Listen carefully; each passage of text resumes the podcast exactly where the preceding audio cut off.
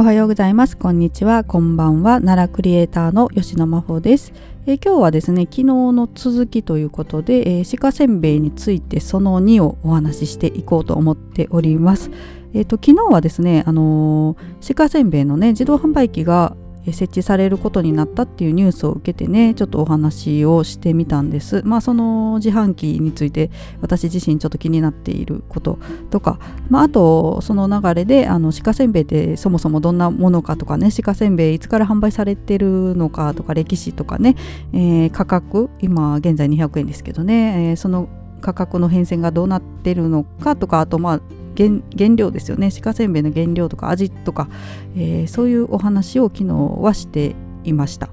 はい、で、えー、これねウィキペディアの情報を参考にしながらお話ししたんですけど、まあ、その続きということでお話ししていこうと思っています。はいまあ、鹿せんべいについてね気になる方は昨日の配信ぜひ聞いてからまた聞いていただけたらと思います。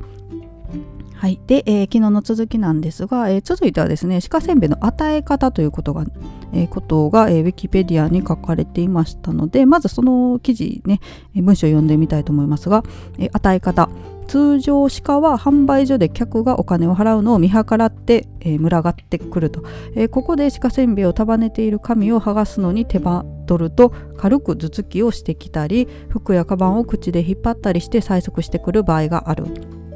特に食べ物の少ない冬季は鹿せんべい販売所の周辺には他の季節よりも多くの鹿が群がって鹿せんべいを買う客が来るのを待っており時には10頭を超える鹿に囲まれることもある、えー、なお奈良公園の鹿は裸で積んであっても販売中の鹿せんべいを狙わないととも言われるが必ずしもその限りではないと、えー、鹿せんべいを束ねている少子は剥がすよりも鹿せんべいの束ごとひねって少子を破る方が早く鹿に与えることができ安全である。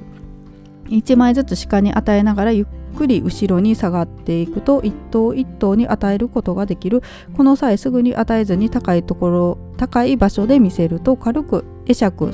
会釈をごめんなさい。会釈するように頭を上下に振る鹿もいるがこの動作は早くせんべいをくれと催促しているものであまりじらすと鹿は怒って角でついてきたり前足で蹴ったり噛みついたりすることがある。特に小さな子供は鹿も舐めてかかってくるので注意が必要である。人には慣れているが飼いならされているわけではないのでそこは理解しておく必要がある。鹿せんべいがなくなったらパッと手を開きなくなったことを伝える。えー、半分を残してカバンなどにしまっても鹿は匂いでまだ残っていることに気づくので無意味であるがとことん無視しつつ早歩きで移動すればそのうちにほとんどの鹿が諦めて去る、はい、というふうに書かれています。で、えーとまあ、この流れでね、えーと、鹿は販売所を襲わないという伝説ということを書かれてるのでそれも読みたいと思います。えー、奈良公園ごめんなさい。奈良の鹿は鹿せんべい販売所を襲わないという噂について愛護会らは否定的な見解を示している。愛護会や販売員の証言によれば実際には観光客が少ない時の鹿は販売所のせんべいを奪い取る隙を伺っており経験の浅い販売員が特に狙われやすいという。逆に観光客が多い日には午後には鹿せんべいを渡しても口にしないこともある。販売員は手を打ち鳴らしたり口で言って聞かせることで販売所のせんべいを直接食べないよう鹿を教育している、えー、また割れて商品にならないせんべいを与える販売員もあるという。いずれにせよ野生動物である鹿は販売所を襲い襲いうるものであり良好に見える共栄関係は販売員の努力によって鹿がせんべいを平和に獲得する方法を理解した結果であると。はい、いうふうに書かれています。この文章なんかちょっと面白いですよね。私読みながらちょっとふふって笑っちゃいましたけどね。はいまああのね、本当にあの鹿は販売所を襲わないっていうのは言われていますけれども実際はそんなことがないと、えー、経験の浅い販売員が特に狙われやすいっていうねこの鹿さんがやっぱりねなんかそういうのを見てるんですね人間をね。あの販売員の人はちょっともう近づいたら叩かれたりとかはないと思いますけど なんか、えー、怒られたりするからやめとこうみたいなね、えー、はい。まあ、始めたばっかりの人は狙われるんですね。いやこういうのねなんか人間と鹿との格闘がこういうところにあるんだなっていうちょっと読んでてはい。にニヤニヤとしてしまいました。すいません。ねあの取られる販売員さんからしたらもうそんな笑い事じゃないっていう感じだと思うんですけどね。いやまあそういうふうに、えー、ちゃんとあの教育教育さんじゃ、えー、販売員さんがねあの教育をしているということなんですよね。ちゃんと手で手を打ち鳴らしたり口で言って聞かせると、はい、だからあの、ねあの鹿さんたちはちゃんとしつけをねされてるということですね。いや面白いな。あのこの最後の文章ね鹿がせんべいを平和裏に獲得する方法を理解した結果であるってこなんか文章いいですね。平和裏に獲得する方法ね。はい。であの私これ、まちょっと話ごめんなさいね。また変わっちゃうんですけど YouTube 見てたらねあのいろんな鹿奈良公園の鹿の動画を見てたんですよ。そしたら1個ねあの販売員さんをちょっと遠目から隠し撮りしてるような動画があってねこれいいのかな？言っちゃっていいのかわかんないんですけどその販売員さんねあの鹿がまあ狙ってたんですよせんべいをね。で取ろうとしてってよこうバーって寄ってきたところへあの殺虫スプレーでシューって吹いてましたね。鹿に殺虫スプレーかけてましたけど。いやもうあれ多分ねあの本当に奈良の鹿をね愛する大事にしておられる方も私たくさん知ってるんですけどそういう方見たらちょっとこれかなり怒るんじゃないかなと思うような動画でしたけどそれアップされてましたね。いやもう鹿さんもびっくりしたと思いますよ。あのね殺虫剤あんまりねあれ臭いしねなんかうん、こういう使い方するのどうかなって思いますけどちょっと隠し撮りした感じでしたね。はい、えー、そういう、まあ、戦いもあるっていう感じですね。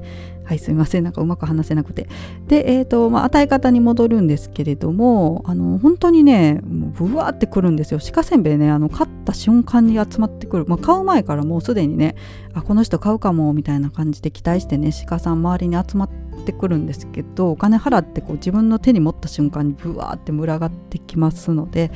本当にねあの、まあ、皆さんねこうちょっとイベント的にねあのあげたいからっていう買うと思うんですけど初めての方はびっくりするぐらい来ますね。あの私も初めて鹿せんべい買った時はねブワーって群がってきてですね。であのお尻か噛まれたんですよ。お尻結構痛いんですよ。鹿に噛まれるとね。で、まあ、ガブって噛まれたりとかね。あとあのみんなこう鼻でこづいてくるんですけど鼻が結構ヌルヌルしてるんですよ。ちょっと湿り気があった鼻でこうヌルヌルしてる鼻でこうババババってここづかれたりとかね。はい。でも大体ねあのみんなギャーって言ってますけどね。もうあんな感じになりますで最初は特にね。で、えー、とちょっと下に落としてしまったりね。1枚ずつこう上げて楽しみたいのに落としてしまったり。あとはもう早く上げてもこの状況を鹿から逃げたいみたいなこうせっかくお金払って買ったのにねなんか鹿せんべいをあげるのをこうちょっと堪能できずにね終わっちゃう人とかもいると思うんですけどね。まあ、なかなか難しいですね。うん、まあ、ここにね書かれているのでは、えーと、1万円ずつ鹿に与えながらゆっくり後ろに下がっていくって書かれてますけどね私ね逆にこう前に進んであげていくタイプなんですよ。あのこれ合ってるか分かんないですよ。もう人それぞれだと思うのでまあまあ後ろに下がった方がそれはね上げやすいかなと思うんですけどねこうなんか後ろに引くとねガッて寄ってくる気がするんですよ私。こうどんどんどんどん寄ってくる自分の方に。だから私逆にこう前にあの恐れずに 前に進みながら与えていくんですけどね。はいま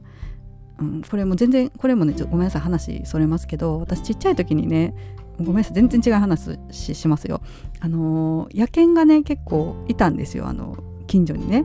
今もそんな野犬とか見ないですけどね。私がちっちゃい時結構いてで父親に言われたのがねもしあの噛まれたらね野犬に噛ま噛まれることないと思いますけど噛まあ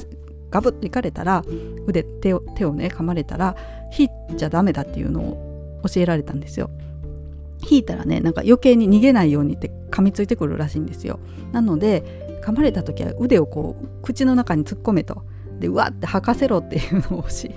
教え込まれたんですよちっちゃい時にね。なんかそのイメージがあってなんかこう弾きながら上げる方がこう寄ってくる気がするんですよ。あの実際どうかは分かんないですよ。これ本当に個人の感想なんで。なので私はもう前にこう前に進んでこうむしろ上げ上げに行くスタイルで上げてるんですけどね。まあなんかそれでそんなにね襲われてる感じあんましないですけどね、はい、もう堂々と突き進みながらね。でしかもなんかあのこう前に来る人ってあんまりいないんでしょうね。だからおってこうびっくりするんですよね。せんべいこう近づいてきたらね。はい。なのでちょちょっとひしかをひるませながらこう1匹ずつあげるのをこう堪能してるって感じですね。はい。で、えーと、終わったらねもちろんこう手をこう見せてもうないないよっていうのを言うんですけどね。私これこの前ねあの姪っ子と一緒にね奈良公園行ったんですよ。結構前ですけどねこれ奈良公園行ったのね。その時に姪っ子に初めてこうねあの鹿せんべい揚げさせるっていう体験をするのをちょっとね見てたんですけどあのせんべいなくなったらもうないよって言ったらあの鹿さん来ないからねみたいなこと言ったらねもうあの鹿せんべい持った瞬間襲われるんですよねやっぱりで怖いですよねあの小さい子なんでやっぱりねあの大人よりも目線が低いから余計に多分鹿が迫ってくる感覚があると思うんですよ。でギヤーって言って泣いてもう鹿せんべいこう下に投げて、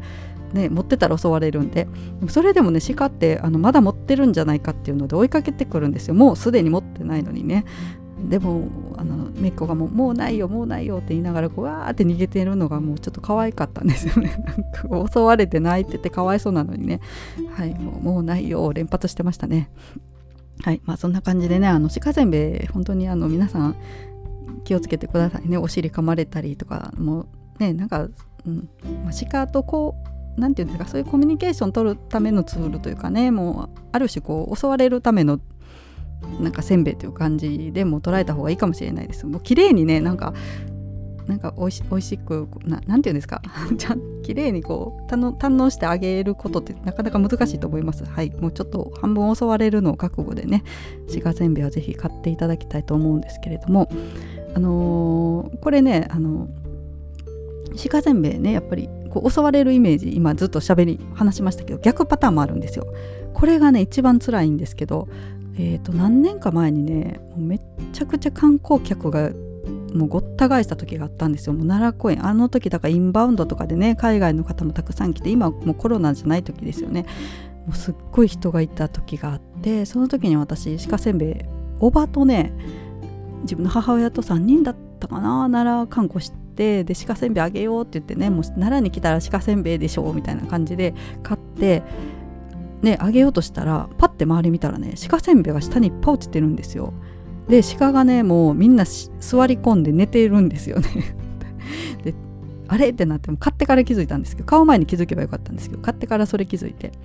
で案の定ねあの鹿せんべい全く食べてくれないんですよ。もうあの観光客の人がいっぱい押し寄せてもう鹿せんべいをあげまくってですねもうみんなお腹パンパンになって昼寝してたんですよ鹿さんがね。だからもうそんな鹿せんべいなんて今いらねえよみたいな感じでもうプイって無視され私も初めてですよあの鹿せんべい一応口のところにこう持ってったらプイってするんですよ。そんなことあります？なんか。いやだからね襲われる方がいいですよもう全然。襲われたいんですよ私としてはね。もうわーって来てわーってやりたいんですよ。キャーって言いながら鹿せんべいねあのあれがやりたいのにねもう全く反応ないんですよ。もうあの悲しさったらないですよね。はい、えー、ということであのぜひあの今は本当にねあのコロナ禍まあまあ、コロナ禍っていうか、まあ、ちょっとねコロナ禍終わりつつあるしねあの人も戻ってきたとはいえまだまだそんなねあのお腹いっぱいで食べたくないっていうほどではないと思いますのでね、はい、奈良に行かれた際は是非鹿せんべいをね与えてあげてください。はい、で、えーと、最後というか、まあ、ね、またウィキペディアに書いてあるのちょっと最後のやつ読ませていただきますが、えー、イベントということで、えー、若草山では1993年平成5年以来鹿せんべい飛ばし大会が毎年行われていると、えー、主催は、え奈良若草山観光振興会。大会は若草山の山開きの日春分の日。前後に山開き記念大会または春休み大会として開催されその他ゴールデンウィーク大会夏休み大会が開かれる。参加料は300円。大会では直径約20センチメートルの競技用特製鹿せんべいが使われる。会場は隔離されているわけではなく巨大せんべいの匂いにつられて通常より多くの鹿が集まってくる。このため投げたせんべいを鹿が食べてしまった場合その鹿の、えー、右前足までの距離を記録とする。計量済みのせんべいは鹿が食べるのでそのままにしておくなどのルールがあると。飛距離は投げ方のほか当日の風向き風速にも左右される。20メートル線を超えると記念品が贈られ40メートル前後から上位争いとなり優勝者には鹿の角トロフィーが与えられる。参加者は毎年あ毎回500から700人程度でこれまで5回優勝した人もいる。公式サイトによれば2008年平成20年8月の夏休み特別企画大会における74.55メートルを歴代の最高記録としていると。2018年平成30年3月14日時点ということですね。例年のように若草鹿之助のライブがあると。はい、でテーマソング「鹿せんべいツイスト」ということで、えー、作詞作曲若草鹿之助となっております。はい、このイベントね私行ったこと実はまだないんですよね。いつか行きたい行きたいと思いつつねなかなか、えー、行けてないんですけれども今読んだ情報の中でもなんか面白いなんかワードめっちゃありましたね。なんかどこから話そうこれ。いやもうあのー、この記録が面白いですよね。ま鹿せんべい投げるんでね鹿さんたちが寄ってきてしまって食べてしまうことがあるんでまあ計測前に食べちゃうんでしょうね鹿せんべいをね。なのであの投げたせんべいを鹿が食べてしまった場合その鹿の右前足までの距離を記録とするとかね。いやこういうの面白いですね。なんかならではというかね ならならではというね、はい、よく言うこのダジャレですけど。まあほんとそんな感じですね。であと最後に出てきた若草鹿之助さん。私この歌聞いたことありますけど、え、これどんな方なのかな？詳しくはちょっと知らないかもしれない。ネットで見てみよう。あおじさんがなんかサングラスかけておられるおじさんがこう歌を歌ってる写真が出てきますね。なるほど。ちょっとシンガーソングライターの方ですかね。まあえっ、ー、とはははなるほどなるほど。なんか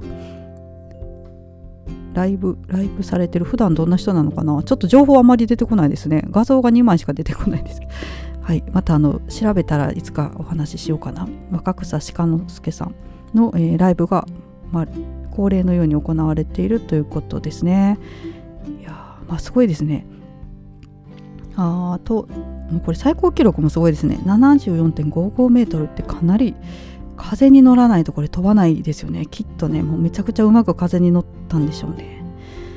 いやもうこれ一度な出てみたいですね。鹿の角のトロフィーとかもめちゃくちゃ欲しいです。もんこんなん取ったら私もなんかに家の中の一等地にもう飾りますよね。家宝として飾りますけど。いやまあぜひねあの次の大会はだからえーと、春分の日前後山開き記念大会とゴールデンウィーク大会と夏休み大会ということなので次山開き記念大会かな。もうね来年だったらやってるんじゃないですかね。今年とかやったんですかね。どうなんのかな。はい、まあ、これもね是非見てみたいと思いますが。はいというわけで今日もね昨日と一緒ぐらいの長さ話してますね。20分にはならないけどね。はい、まあ、2回に分けて正解でしたね。えー、またねあの鹿せんべいについては本当にね多分まだ話せるネタが今後もあると思いますので、まあ、その時にまたね、えー、その3ということで続きねお話またしたいと思っております、えー、今日もね最後まで聞いてくださいましてありがとうございました。それではまた。さようなら。